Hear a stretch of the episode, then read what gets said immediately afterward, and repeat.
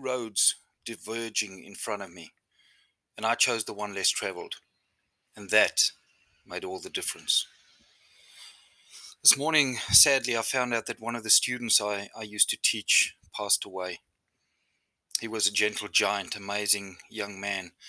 And, you know, it's during these times that we spend a few moments reevaluating our lives, asking questions like, What difference am I making with my life?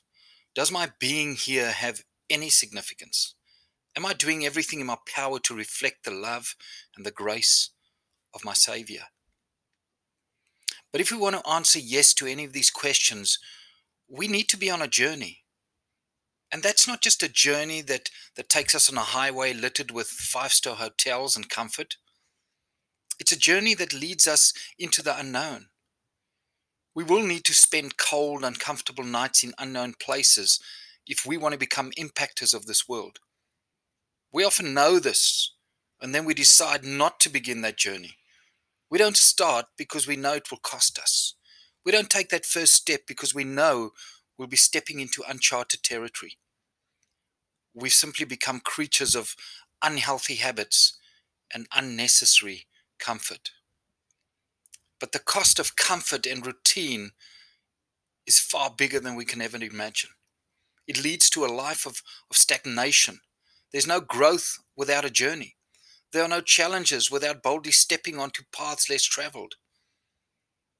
More than ever, the world needs heroes to go where no one else dares to go and to do what no one else is willing to do. The journey starts now, and it starts with you and I. Jesus is calling us to follow a path that's completely contrary to what the world is doing and where the world is going.